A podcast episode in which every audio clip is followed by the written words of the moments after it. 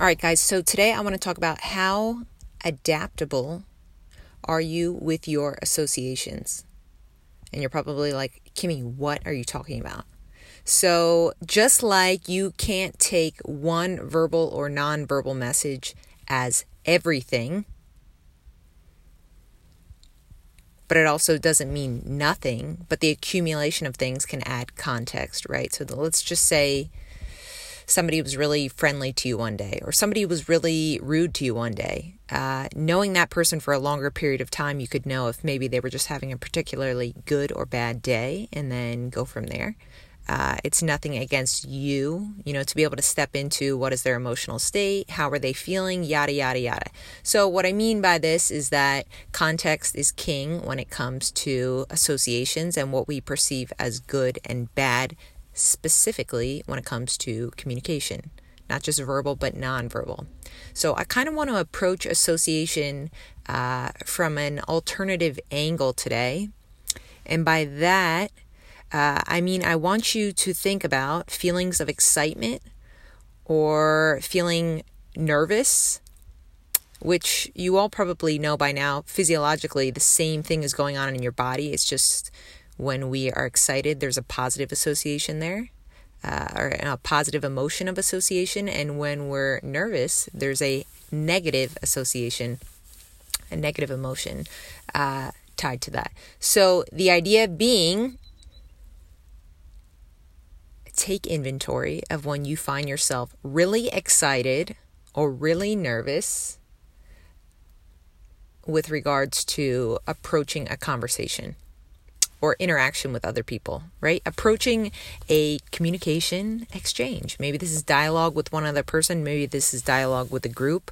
Um, but I'm going to give a simple example right now uh, that I am transitioning from working out in the morning to working out in the evening and at least that's the goal. We'll see how long that lasts. Uh, but very interesting to me to how what I typically experience in the morning, which is a ton of excitement, but also anxiety, just energy towards the workout, something that I really enjoy doing. I like starting my day with that. Uh, to take that away and rechannel that energy into reading and writing and using my brain and creating things with more intellectual capacity than physical capacity, or I should say, uh, more mental exertion than physical exertion. Super interesting and also satisfying to realize that that energy can be channeled and used in a way that's not only productive but fulfilling. And so, where am I taking this with you guys? Just the idea of, let's say you also are transitioning from morning workouts to evening workouts, or maybe vice versa. It's it's easy to get tied up in a negative connotation that this is change and this is not uh, the thing that I want to do. This isn't my first option.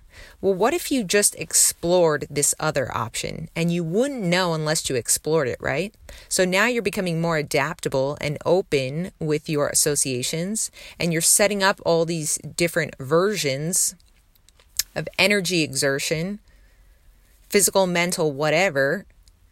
Uh, you're much more open to having a larger number of positive associations with where you can take that energy. So consider when you really want to have a conversation with someone and they're a little standoffish and they don't they don't really want to have a conversation with you right then. Well, maybe you could take that as an opportunity to place your energy elsewhere and rather than get getting caught up in this downward spiral spiral of hey, they don't want to talk to me, I'm pissed off, uh, that's not productive. Put it towards something else. Amaze yourself. Be more beneficial. You know, not just for yourself, but for everyone else to do productive work. Right? At, at the same token, let's say you really don't feel like talking to anyone else, but someone else approaches you and really does want to have an interaction. Are you open to adapting right there? Are you open to saying, hey, I didn't plan on this, but I am open to being spontaneous and enjoying this moment and being here in this moment in this conversation with this other person? And I'm not going to bring my tired energy, this negative uh, feel that I have. I'm not going to carry that baggage into this conversation because I can tell that this other person would really like to talk to me. And I'm going to show up right now for them because I do have the opportunity to do that. And I'm willing to see where it goes if I give it a chance. So that got a little meta, a little deep. Um, but associations, verbal and nonverbal, are powerful. And I would encourage all of you I always encourage you to take inventory, but to take inventory of your daily schedule, your daily typical schedule, and how adaptable are you? How willing are you to adapt based on the day, based on the demands of the day, what needs to be done, um, and what you can create space to be more open to trying things differently, still accomplishing things, but trying things differently or in a different order. Because at the end of the day, right, you're going to take care of it, whatever it is. It all gets done or it doesn't. So, how rigid do you actually have to be? And how fluid do you actually have to be? And I would argue that day by day, it depends. But the more positive associations, the more adaptable you are in different situations, I think the better. Have a great day, guys.